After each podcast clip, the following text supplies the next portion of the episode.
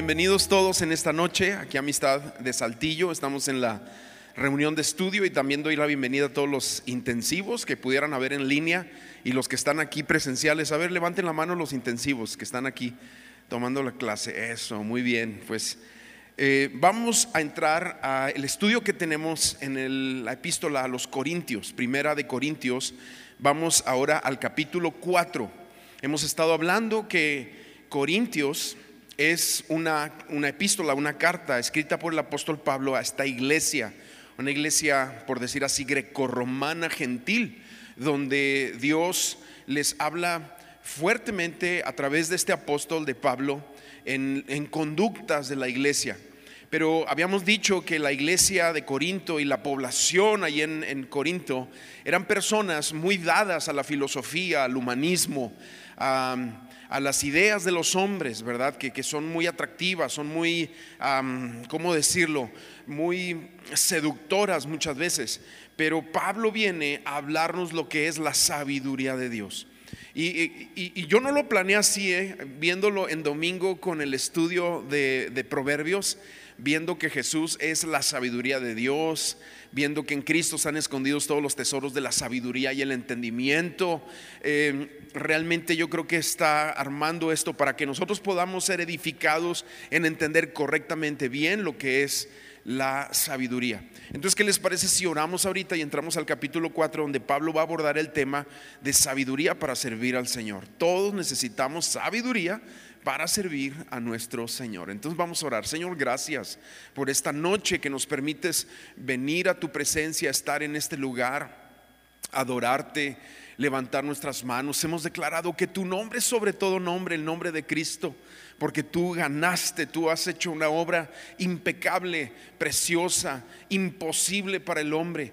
Y ahora nosotros nos podemos parar en lugares celestiales de autoridad, en, donde tú nos has puesto, nos has ubicado y nos has entregado tanta enseñanza, tanta revelación de tu palabra, que podamos tomarla, que nuestro corazón pueda ser alimentado, pueda ser edificado con, la, con lo que tú quieres hacer. Usa mis labios en esta hora, en el nombre de Jesús. Amén. Entonces, Primera de Corintios en el capítulo 4, ahora el, el, tema aquí va a ser la sabiduría que se necesita para servir al Señor. Obviamente Pablo va a hablar de su ministerio, de su vida, eh, pero creo que las cualidades que Pablo presenta aquí en Primera de Corintios capítulo 4 son esenciales para todos.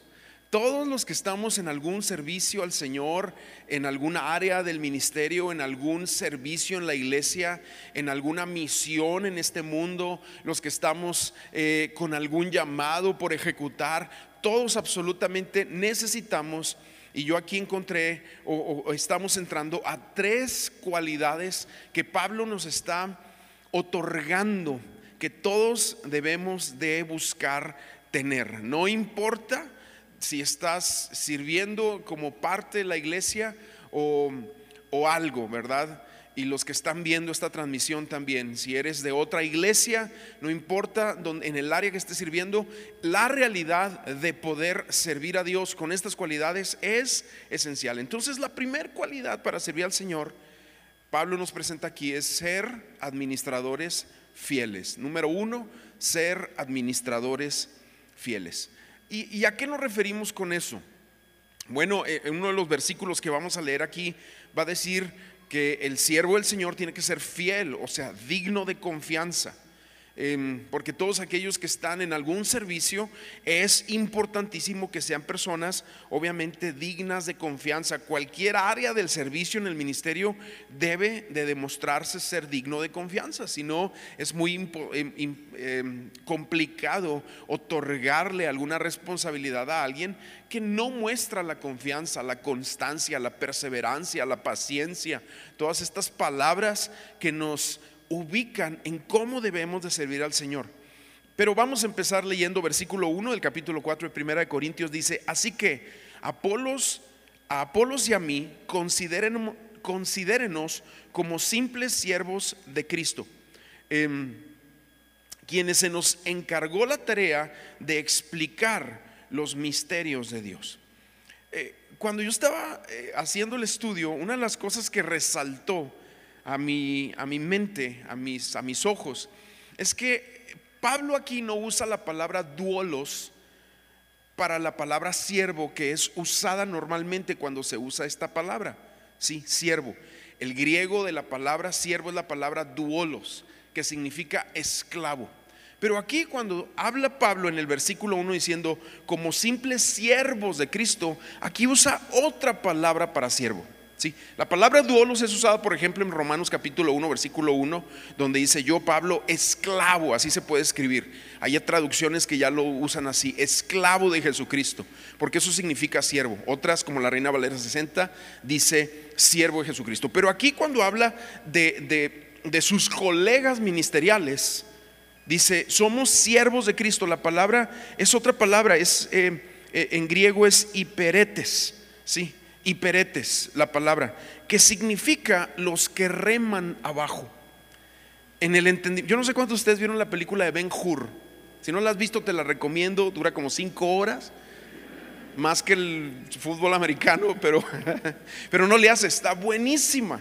Y y los esclavos de aquel entonces, se, eh, la imagen que Pablo está tratando de pintar aquí o de escribir aquí, para nosotros imaginarlo con nuestra mente, es de aquellos esclavos que eran mandados a las galerías de los, de los barcos romanos, donde eran puestos a remar. Y lo que es Pablo, lo que quiere decir aquí es, el que dirige el barco es Cristo. Nosotros somos simples remeros que van bajo su orden. Entonces, esto es una de las primeras cosas que nosotros tenemos que ver aquí cuando servimos al Señor y hablamos de fidelidad, que la obra es del Señor y nosotros le estamos sirviendo a Él. Estamos entendiendo. Versículo 2 dice, ahora bien, alguien que recibe el cargo de administrador debe ser fiel. Ahí está. Alguien que recibe el cargo de administrador debe ser fiel. Y cuando Pablo habla de esta palabra administrador, es cualquier área en la que tú sirvas, eh, em, cualquier eh, función que tú tengas en el tema ministerial, em, en la iglesia, en algún ministerio, en algún lugar, eh, lo que sea, dice aquí Pablo, inspirado obviamente en el Espíritu Santo, debe ser fiel. Se debe encontrar esa eh, fidelidad. Y es entender lo siguiente, que el administrador maneja los bienes de su jefe, de su maestro. Eso hace el administrador. Él no posee nada. La figura es José en la casa de Potifar. ¿Te acuerdas? Él era un esclavo, era un esclavo israelí en Egipto. Y Potifar lo toma y dice que, fue tan fiel José en toda su labor, en todo lo que estaba haciendo, que Potifar solamente se encargaba de lo que iba a comer. Imagínate, tan efectivo era José. Y él no era dueño de absolutamente nada. Ahora Pablo va a decir algo más adelante en la, en la, carta a los Corintios. Dice, siendo nosotros dueños de todo, porque habla de una autoridad espiritual, realmente en este mundo le servimos al Señor. Pero eso vendrá más adelante. Sin embargo, el ejemplo aquí es José. En el trabajo de administrador fiel es ese trabajo que Dios está buscando que nosotros tengamos de corazón. Versículo 3, avanzamos, dice, en cuanto a mí, me importa muy poco que me, cómo me califiquen ustedes o cualquier autoridad humana, ni siquiera confío en mi propio juicio en este sentido. Y lo que Pablo nos está explicando aquí es, eh, lo hace, lo podemos tratar a través de una serie de preguntas, porque cuando Pablo dice, eh, eh, poco me importa lo que ustedes digan de cómo predico yo, porque realmente lo que está diciendo, sí, es realmente lo que está diciendo. La pregunta que surge a nuestra mente es lo que estaban pensando los corintios. O sea, ¿quién es mejor predicador?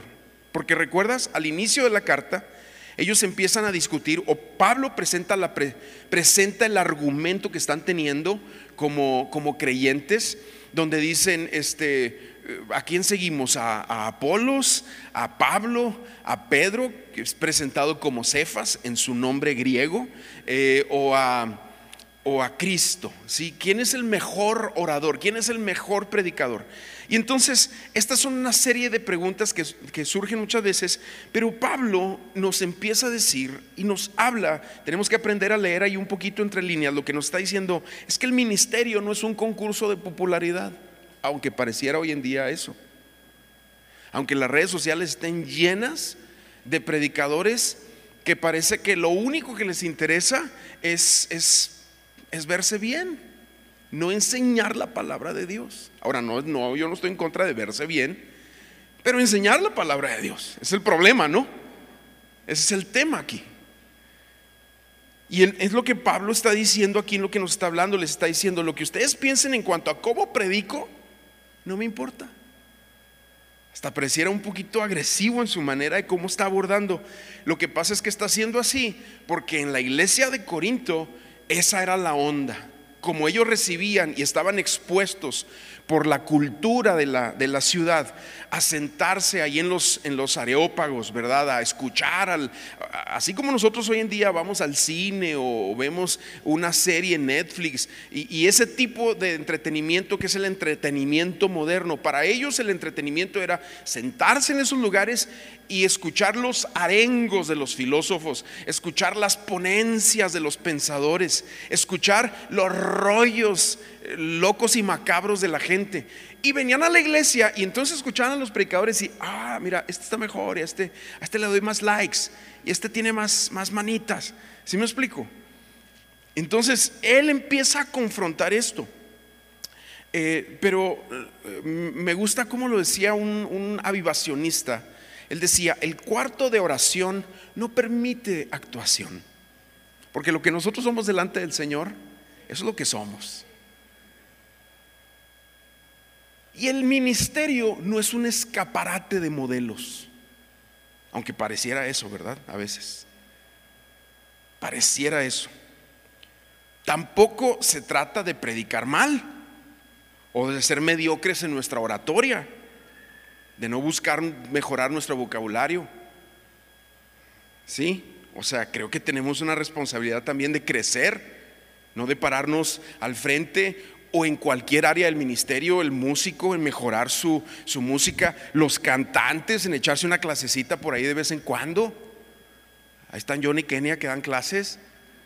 Órale, agarren una clasecita por ahí. O sea, no está mal el mejorar en lo que nosotros hacemos. No está mal meterte al intensivo y mejorar tu, tu hermenéutica, o sea, la interpretación bíblica. No está mal en, amar todo eso. Y a veces de repente tenemos la mentalidad antigua de, hombre, pues hay palonra. Por eso en muchas iglesias así es la alabanza, ¿verdad? ¿Y tú qué? Pues dale. Y todos chuecos sin nombre, hermano. Parece cantina del centro. No he ido, pero así eran antes. Mi abuelo era músico. Entonces yo me acuerdo cuando íbamos allá en Chihuahua a, visitarlo. De repente nos íbamos allá a comer, allá una presa que había ahí por Delicias, Chihuahua, Las Vírgenes se llamaba la presa. Y era buen músico, entonces de repente estaban ahí los señores, ahí el cuarteto, ¿verdad? Con el acordeón y el bajo sexto y, el, y el, las guitarras. Y le decían a mi abuelo, y dice, ¿y cuál, cuál esta? Y ahí se ponían a tocar las, las rancheras, ¿verdad? Y a veces pensamos que así es la iglesia. Y a veces pensamos que así es la predicación y la enseñanza y los niños. ¿Y qué les vas a dar? No, hombre, pues cuídalos. ¿Cuál? Cuídalos. Debemos de invertirnos. Es nuestra responsabilidad hacer las cosas bien, no mediocres. ¿Verdad? Pero también tener cuidado con el querer ser vistos el querer ser protagonistas, porque la iglesia sufre por sus protagonistas, no por sus siervos. La iglesia es edificada por los siervos, pero sufre por los que quieren un papel protagónico. Y hay que tener mucho cuidado.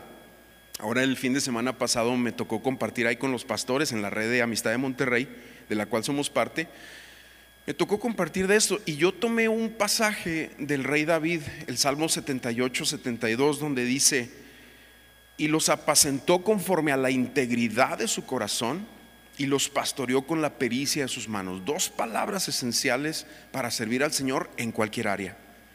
Integridad y pericia. Ser excelentes en lo que hacemos, sí, esa es la pericia, pero buscar también estar íntegros delante del Señor en nuestros matrimonios, delante de nuestras familias, delante de todos, delante de nuestros pastores a quienes rendimos, eh, vaya, eh, cuentas. Bueno, versículo 4. Seguimos hablando del primer punto, ¿verdad? Administradores fieles. Tengo la conciencia limpia, es lo que dice Pablo. Pero eso no demuestra que yo tenga razón. Es el Señor mismo que me evaluará y tomará la decisión. Fíjate, este versículo es impactante, ¿eh? porque lo que Pablo está diciendo aquí es que qué bueno que tengamos la conciencia limpia, es importante tener la conciencia limpia, pero igual hay gente que está predicando herejías que tiene la conciencia limpia, y lo que nos va a juzgar es la palabra de Dios y el Señor cuando Él venga.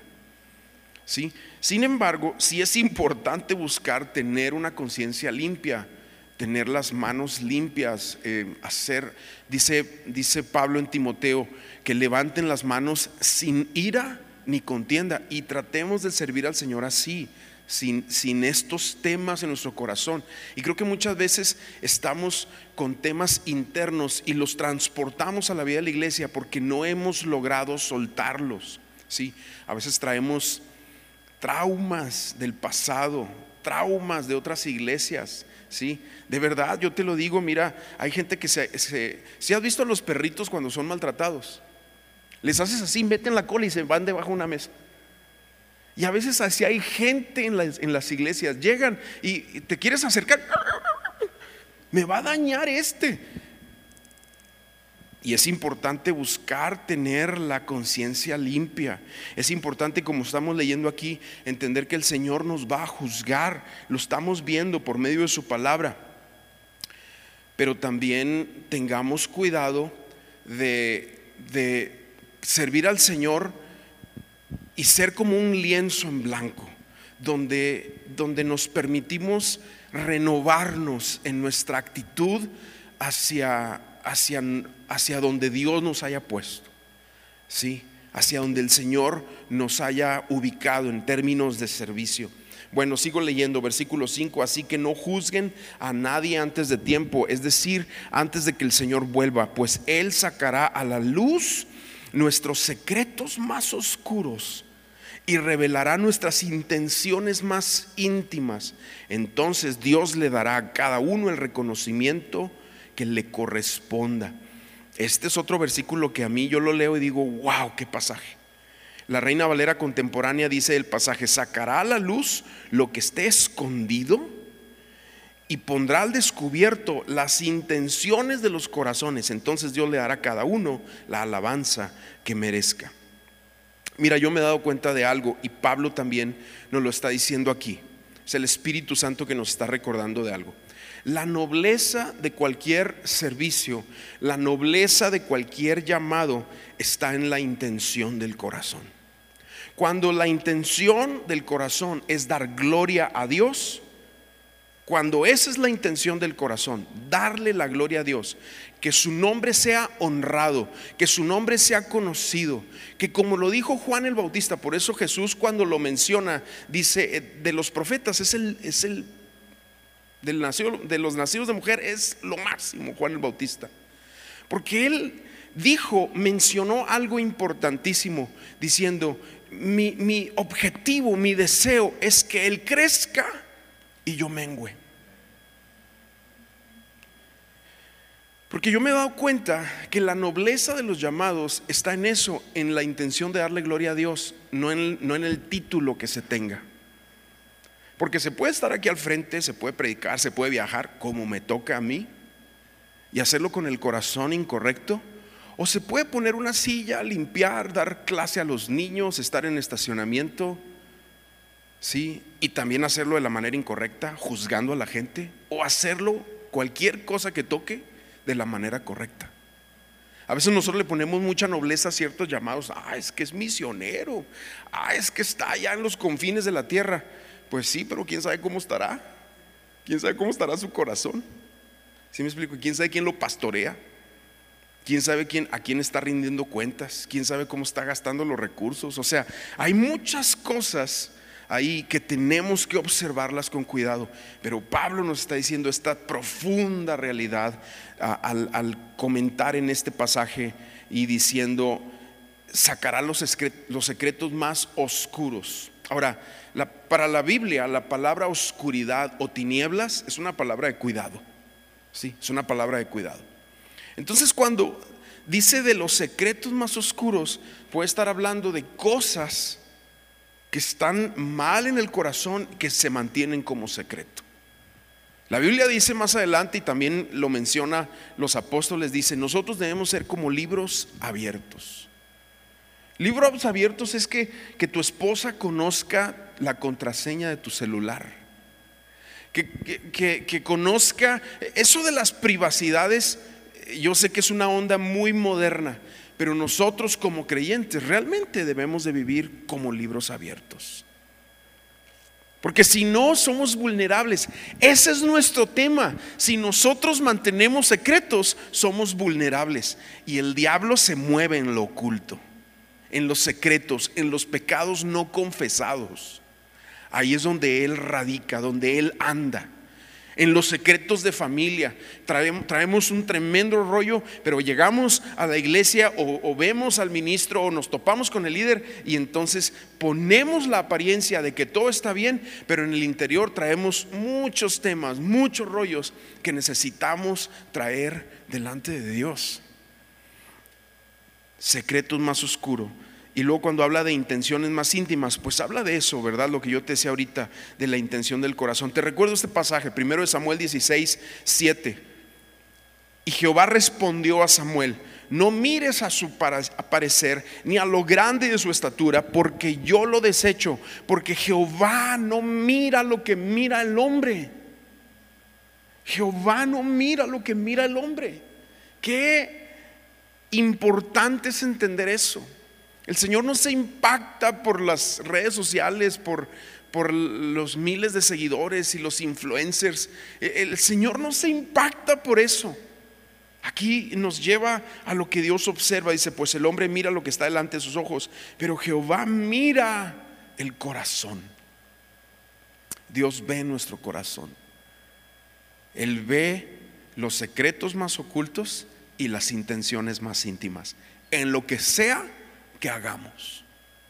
Porque nos podemos vestir de humildad, ¿verdad? Y, meternos allá a la cocina o, al, ministerio más de apariencia humilde, pero tener un corazón orgulloso. Bueno, pues entonces aquí eh, eh, nos, nos, habla esta, esta realidad de que la motivación del corazón, la intención delante de Dios, es lo que va a salir a la luz y es lo que Dios va a galardonar, es lo que Él va a galardonar. Versículo 6 dice, amados hermanos, puse el caso de Apolos y el mío propio como ilustración de, lo que les vengo diciendo. Si prestan atención a lo que les cité de las escrituras, no estarán orgullosos de uno de sus líderes a costa de otro. En otras palabras, lo que está diciéndonos es, no es bueno comparar. Sí, no es bueno comparar. Vamos a la segunda cualidad para servir al Señor. Ya vimos que la primera es ser fieles y ser fieles corresponde todo eso que te acabo de explicar. La segunda cualidad es tener corazones sencillos, corazones sencillos. Sí, una, no simples, es distinto, sino sencillez. Esto habla de humildad. Hablar de humildad es un poco complicado, pero vamos a hablar, podemos hablar de sencillez. Y lo hace al presentar contrastes en las vidas de los hombres que están sirviendo al Señor o de las personas que los corintios están observando y haciendo comparaciones. Entonces empezamos el versículo 7 en delante y dice, pues, ¿qué derecho tienen a juzgar así? ¿Qué, ¿Qué, tienen que Dios no les haya dado? Y si todo lo que tienen proviene de Dios, ¿por qué se jactan como si no fuera un regalo? Esto es importante subrayarlo todo lo que tienen proviene de Dios. ¿Sí? Esto es importante. No, eh, Juan el Bautista decía, nadie puede recibir nada que no les dado del cielo. Pero bueno, seguimos leyendo. Dice, ustedes piensan que ya tienen todo lo que necesitan, creen, creen que ya son ricos, hasta han comenzado a reinar sin nosotros en el reino de Dios. Yo desearía que en verdad ya estuvieran reinando porque entonces nosotros estaríamos reinando con ustedes. Versículo 9, a veces pienso que a nosotros los apóstoles Dios nos puso en exhibición como prisioneros de guerra al final del, desfile del vencedor, condenados a muerte.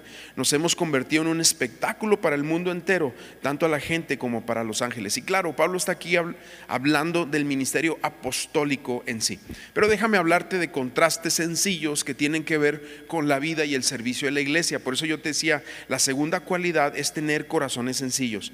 Y Pablo empieza haciendo esto a través de estos contrastes. Nos hace cuatro contrastes, reyes y prisioneros, tontos y sabios, fuertes y débiles, y honor y desprecio en los siguientes versículos. En el versículo 10 dice, nuestra entrega a Cristo nos hace parecer tontos, en cambio ustedes afirman ser sabios en Cristo. El tercer contraste está ahí mismo en el versículo 10, dice, nosotros somos débiles, pero ustedes son tan poderosos. Y al final del versículo dice, a ustedes los estiman, a nosotros nos ridiculizan. Y si tú lees también así un poquito entre líneas, vas a notar un sarcasmo santo. Pero realmente es una confrontación a una iglesia que está engreída. Por eso Pablo habla así, ¿sí? Por eso les está confrontando de esta manera. Pero este es el meollo del asunto. Este es el, el tema central de lo que está comunicando aquí no se puede buscar el agrado de los hombres y el agrado de Dios. Eso es lo que está tratando de decir, eso es lo que nos está diciendo. Está diciendo muchas otras cosas, pero de lo que yo estoy resaltando es que no se puede buscar el agrado de los hombres y el aplauso y el honor de los hombres cuando se trata de servir al Señor. Habrá momentos donde los que sirven al Señor parecerán prisioneros, tontos, débiles y despreciados. ¿Sí? Y no estamos hablando nada más de los apóstoles, o sea, de lo que Pablo está presentando aquí, sino de todos. Por ejemplo, si alguien está sirviendo al Señor y te toca eh, o estás en estacionamiento y, tú tienes un buen puesto o eres anfitrión aquí y tienes un buen puesto y ganas tu buen recurso y llega alguien, ¿verdad? Y, te trata así como si fueras nadie y, y ¿qué, ¿qué te viene al corazón en ese momento? ¿Qué es lo que quieres salir? Pues no lo piensas, ¿qué necesidad? ¿Para qué tantos problemas? ya no me sé lo demás, es un lenguas ahí del, del Juanga. Me, va siguiendo. Entonces nos, nos viene al corazón, nos viene a la mente el, el, para qué estoy con este rollo de servir a gente que, que viene rota, quebrada y lo, y lo transfiere a nosotros en ser groseros, en nos saludar, en esto y aquello. Y aquí estoy yo esforzándome. ¿Por qué te digo esto?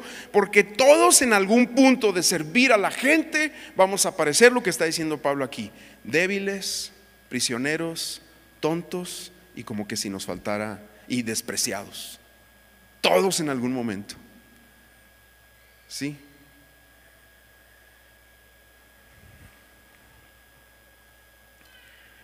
Y el servicio al Señor, lo que está diciendo Pablo también aquí, es que el servicio al Señor no garantiza fama, aplauso, seguidores, bienestar, recursos.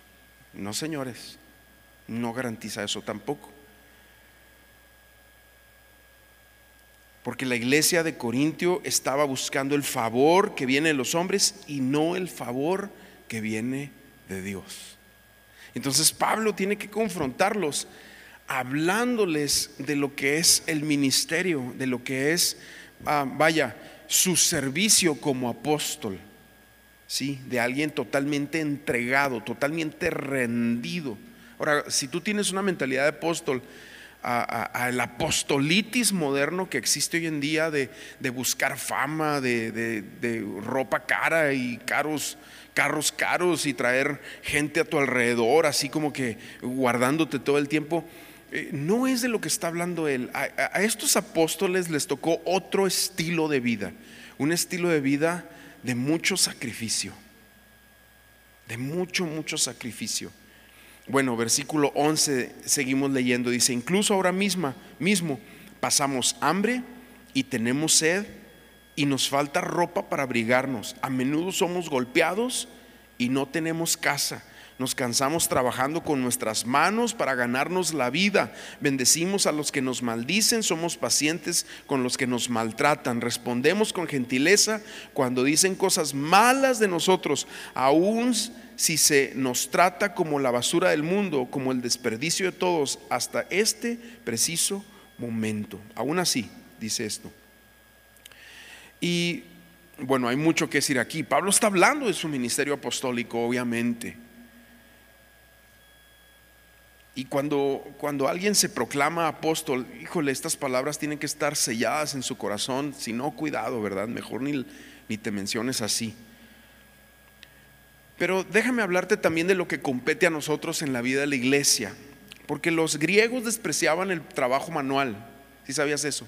De hecho, el tema mano de obra es una forma eh, que viene desde el lenguaje grecorromano del desprecio al trabajo manual. Pero lo que Pablo está hablando aquí, lo que nosotros también tenemos que leer entre líneas, es que todos aquellos que sirven al Señor, todos aquellos que sirven al Señor, deben de estar también dispuestos a trabajar con sus manos. ¿Sí me van, me van siguiendo aquí? Tienen que estar dispuestos a trabajar con sus manos, a trabajar para sustentarse entendiendo que la iglesia no siempre puede sustentar y entendiendo que la iglesia la mayoría de las veces no sustenta a nadie. Si vamos, me van siguiendo. Y es importante tener esta, esta cualidad de, como, como, estamos viendo aquí, de ser sencillos, de corazones sencillos que digan, a mí no me importa trabajar con mis manos, no me importa. Eh, muchas veces, sobre todo los jóvenes, ven a los mayores sobre todo a los pastores, y dicen, ah, pues, y, muchas veces piensan que, que, así ha sido siempre todo. no sé cómo decirlo. Que siempre han habido pantallas y que siempre han habido buenos músicos y, y siempre han habido auditorios grandes. Pero no. se ha tenido que trabajar con las manos, se ha tenido que hacer cosas para, para sacar a la familia adelante. Y es lo que Pablo está diciendo aquí, no tengas miedo de eso, no pasa nada. Sí, y esta es la mejor, es una, palabra para aquellos que están sirviendo al Señor o buscando servir al Señor en alguna obra o como misioneros o como en algún ministerio. No tengas miedo de trabajar. Qué triste es cuando te topas con gente, con, lo voy a decir, con pastores que tienen miedo de trabajar y sus hijos no ni ropa traen ni, ni andan ahí apenas, no les alcanza para la renta, no, no, eh, los tiene que poner a trabajar desde chavitos porque no alcanza en la casa. Qué triste es cuando eso sucede. Por miedo a trabajar. O por aferrarse, si no, es que el Señor me llamó. Y, y, pero Pablo nos está dando un ejemplo aquí. Él trabajaba, dice aquí, hasta el cansancio. Hasta el cansancio y lo entregaba para la obra. Y lo dice ahí en Hechos, capítulo 20, despidiéndose de la iglesia de Éfeso, le dice, me he entregado yo y aún mi vida la entregaría por ustedes y por amor de su obra y de su nombre. Y tenemos que tener esto en claro. ¿Sí? Y es lo que Pablo está hablando aquí. Versículo 12 me, gusta, nos cansamos trabajando con nuestras manos para ganarnos la vida, bendecimos a los que nos maldicen, somos pacientes con los que nos maltratan. Esto es, es, muy interesante verlo, pero eh, es importante tener esto en mente. De hecho, en, Timoteo, en las epístolas a Timoteo, él dice, el, la persona, el hombre que no provee para los suyos, es peor que un incrédulo. Peor que un incrédulo. O sea, tienes hijos, esposa, a trabajar, papá. A chambear duro. Y, no pasa nada con, tener ahí un, y mover tus negocios por acá y hacer esto y aquello. Y qué bonito que, y esto es para los que estén escuchando, ojalá y haya pastores también escuchando y ministros. Qué bonito es cuando la iglesia te puede sostener, pero si no, hay que entrarle. Hay que entrarle, no pasa nada. Y es lo que Pablo nos está hablando aquí. Bueno, entonces eso va a requerir un corazón sencillo, corazones sencillos. Y por último, versículo 14 al 21, tercer cualidad para servir al Señor en cualquier área es aprender a trabajar como familia, trabajar como familia, ¿sí? Leo esta porción, dice, no les escribo estas cosas para avergonzarlos, sino para advertirles como mis amados hijos, pues aunque tuviera diez mil, tuvieran diez mil maestros que les enseñaran acerca de Cristo, tienen solo un Padre espiritual, pues me convertí en su Padre en Cristo Jesús cuando les prediqué la buena noticia. Así que les ruego que me imiten. Por esta razón les envié a Timoteo, mi fiel y amado Hijo en el Señor. Él recordará la manera en que sigo a Cristo Jesús, así como lo enseño en todas las iglesias en todas partes. Algunos de ustedes se han vuelto arrogantes al pensar que no volveré a visitarlos, pero iré y pronto, si el Señor me lo permite, y entonces comprobaré si esos arrogantes solo dan discursos pretenciosos o de verdad tienen el poder de Dios. Pues el reino de Dios no consiste en las muchas palabras, sino en vivir por el poder de Dios. ¿Qué prefieren? ¿Que llegue con una vara para castigarlos o que vaya con amor y espíritu amable? wow. Pero bueno, Pablo nos está hablando aquí que otra cualidad para trabajar juntos es entender que somos una familia. ¿sí? Esto lo dice cuando dice, ustedes tienen muchos eh, eh, maestros, pero, pero pocos padres. Hay muchos maestros, pero pocos padres espirituales. Y es lo que Pablo está diciendo. Y, habla de una familia. En Gálatas capítulo 6, versículo 10 dice, así que según, según tengamos la oportunidad, hagamos el bien a todos y mayormente a los de la familia de la fe, porque somos una familia. Somos una familia. Eh, se debe tomar un papel de importancia en la vida del creyente el hecho de que somos una familia. Para aquellos que no tenemos familia en Saltillo, la familia de la fe es nuestra familia. Sí, a lo mejor tú tienes aquí a tu mamá, a tus hermanos, pero hay muchos que no tenemos gente aquí. Unos están cerca en Monterrey, algunos, pero otros están lejos. Y eso es lo que Pablo nos está diciendo. Y esto es algo que mucha gente no logra entender de la vida de la iglesia, que es una familia realmente. Y debemos tratarnos, comportarnos, procurarnos como una familia. Em, pero si nosotros tenemos otra visión de la vida de la iglesia, si vemos a la iglesia como un club deportivo o como un club social donde yo pago una inscripción y una mensualidad, entonces mi mentalidad será de exigencia. ¿Por qué no me dio esto la iglesia? ¿Sí? ¿Por qué no? ¿Por qué hoy no me prendió la calefacción? Yo me pregunté eso ahorita que llegué, ¿verdad? Pero bueno, pues no la prendieron, no pasa nada. Ya no tuve tiempo de decirles. ¿Por, qué no me abrieron el salón? ¿Por qué, ¿Por qué no hicieron esto? ¿Por qué actitud de exigencia si nosotros la vemos a la iglesia como un, como un club social? Si vemos a la iglesia como un negocio, como una plataforma donde presento mi currículum, donde presento mis servicios, o donde hay una bolsa de trabajo, que también puede, pueden haber estas características, no, no hay nada de malo en eso, ¿verdad? Pero si la veo así, entonces mi mentalidad será oportunista.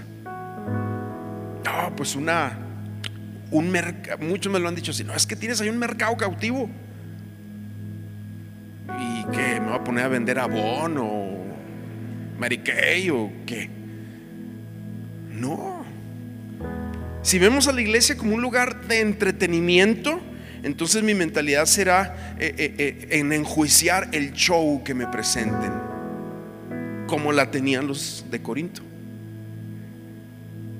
Pero la iglesia es una familia de personas redimidas, lavados con la sangre de Cristo perdonados, no perfectos, pero sí perfectibles. No intachables, intachables por lo que Cristo ha hecho en nosotros. Sin embargo, hay cosas en nuestra vida que Él nos va trabajando, va haciendo en nosotros. Con una fe común en Cristo Jesús como el Señor, el autor de todas las cosas, como nuestro Salvador. Una fe común, donde si tenemos esa idea, entonces participar, servir, amar, y dejar las faltas será parte de nuestra cultura familiar, como en una familia. Por eso yo recomiendo mucho a todos, a los que están viendo, a los que están aquí, a todos. Servir, servir. Nosotros tenemos en Amistad de Saltillo una cultura de servicio. ¿Y por qué te recomiendo servir? Porque mientras nosotros somos nada más asistentes, nunca nuestro corazón se logra conectar con la familia. Pero cuando nosotros servimos, como cuando llegas a casa de tu mamá, mamá, ¿qué te ayudo? No, mijita, pues pone el mantel sobre la mesa, este, tu hijo, pues vete a comprar las tortillas. Y hay un espíritu de, somos parte y ayudamos, y es la cultura que tenemos. Pero si nosotros somos simples asistentes, entonces nunca logra haber en nuestro corazón un, una verdadera conexión con la familia. Y siempre manejamos, detrás de lo que te estoy diciendo, es todo un tema, un espíritu de orfandad. Porque el huérfano no se siente parte de, no, no se involucra, porque, porque siente que no es parte de la familia, no siente paternidad. Pero es cuando tú te metes, cuando te remangas la camiseta, metes manos a la obra. Como una vez teníamos una reunión de servidores aquí y pasó un muchacho y dijo, yo pensé que habían muchos servidores, pero ya que estás aquí, te das cuenta que faltan manos. Y es cierto, ¿eh?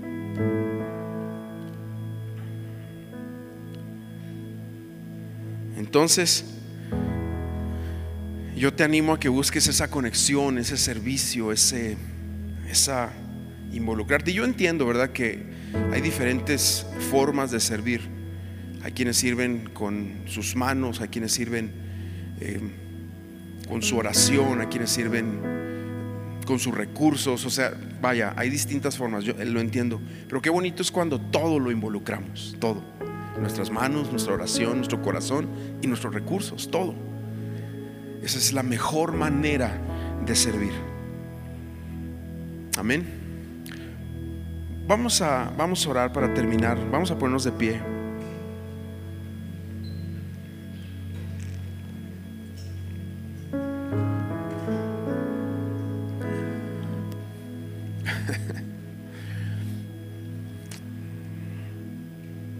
Gracias Señor. Gracias por la familia de la fe. Gracias por nuestros hermanos aquí en Amistad de Saltillo, nuestros hermanos a lo largo de Saltillo, a lo largo de México y en todas las naciones. Somos un cuerpo en Cristo. Somos una sola iglesia universal. Ese es el cuerpo de Cristo. Lo entendemos por tu palabra.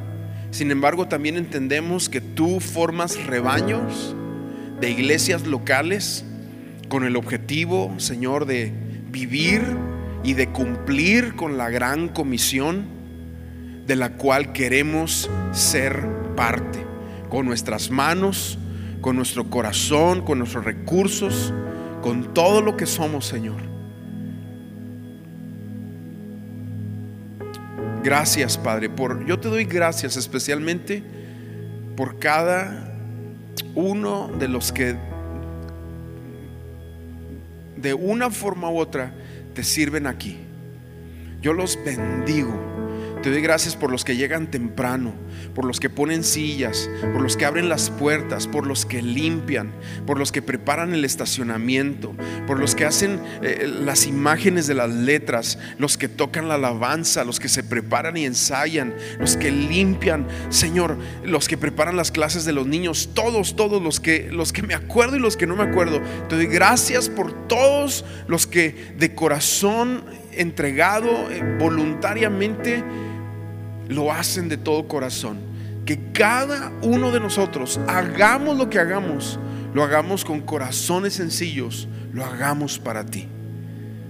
Que tú nos reveles que somos una familia, que la sangre de Cristo nos ha lavado y eso nos hermana entre nosotros, con otras iglesias y con otras naciones, aún con gente que habla diferente a nosotros. Somos la familia de la fe.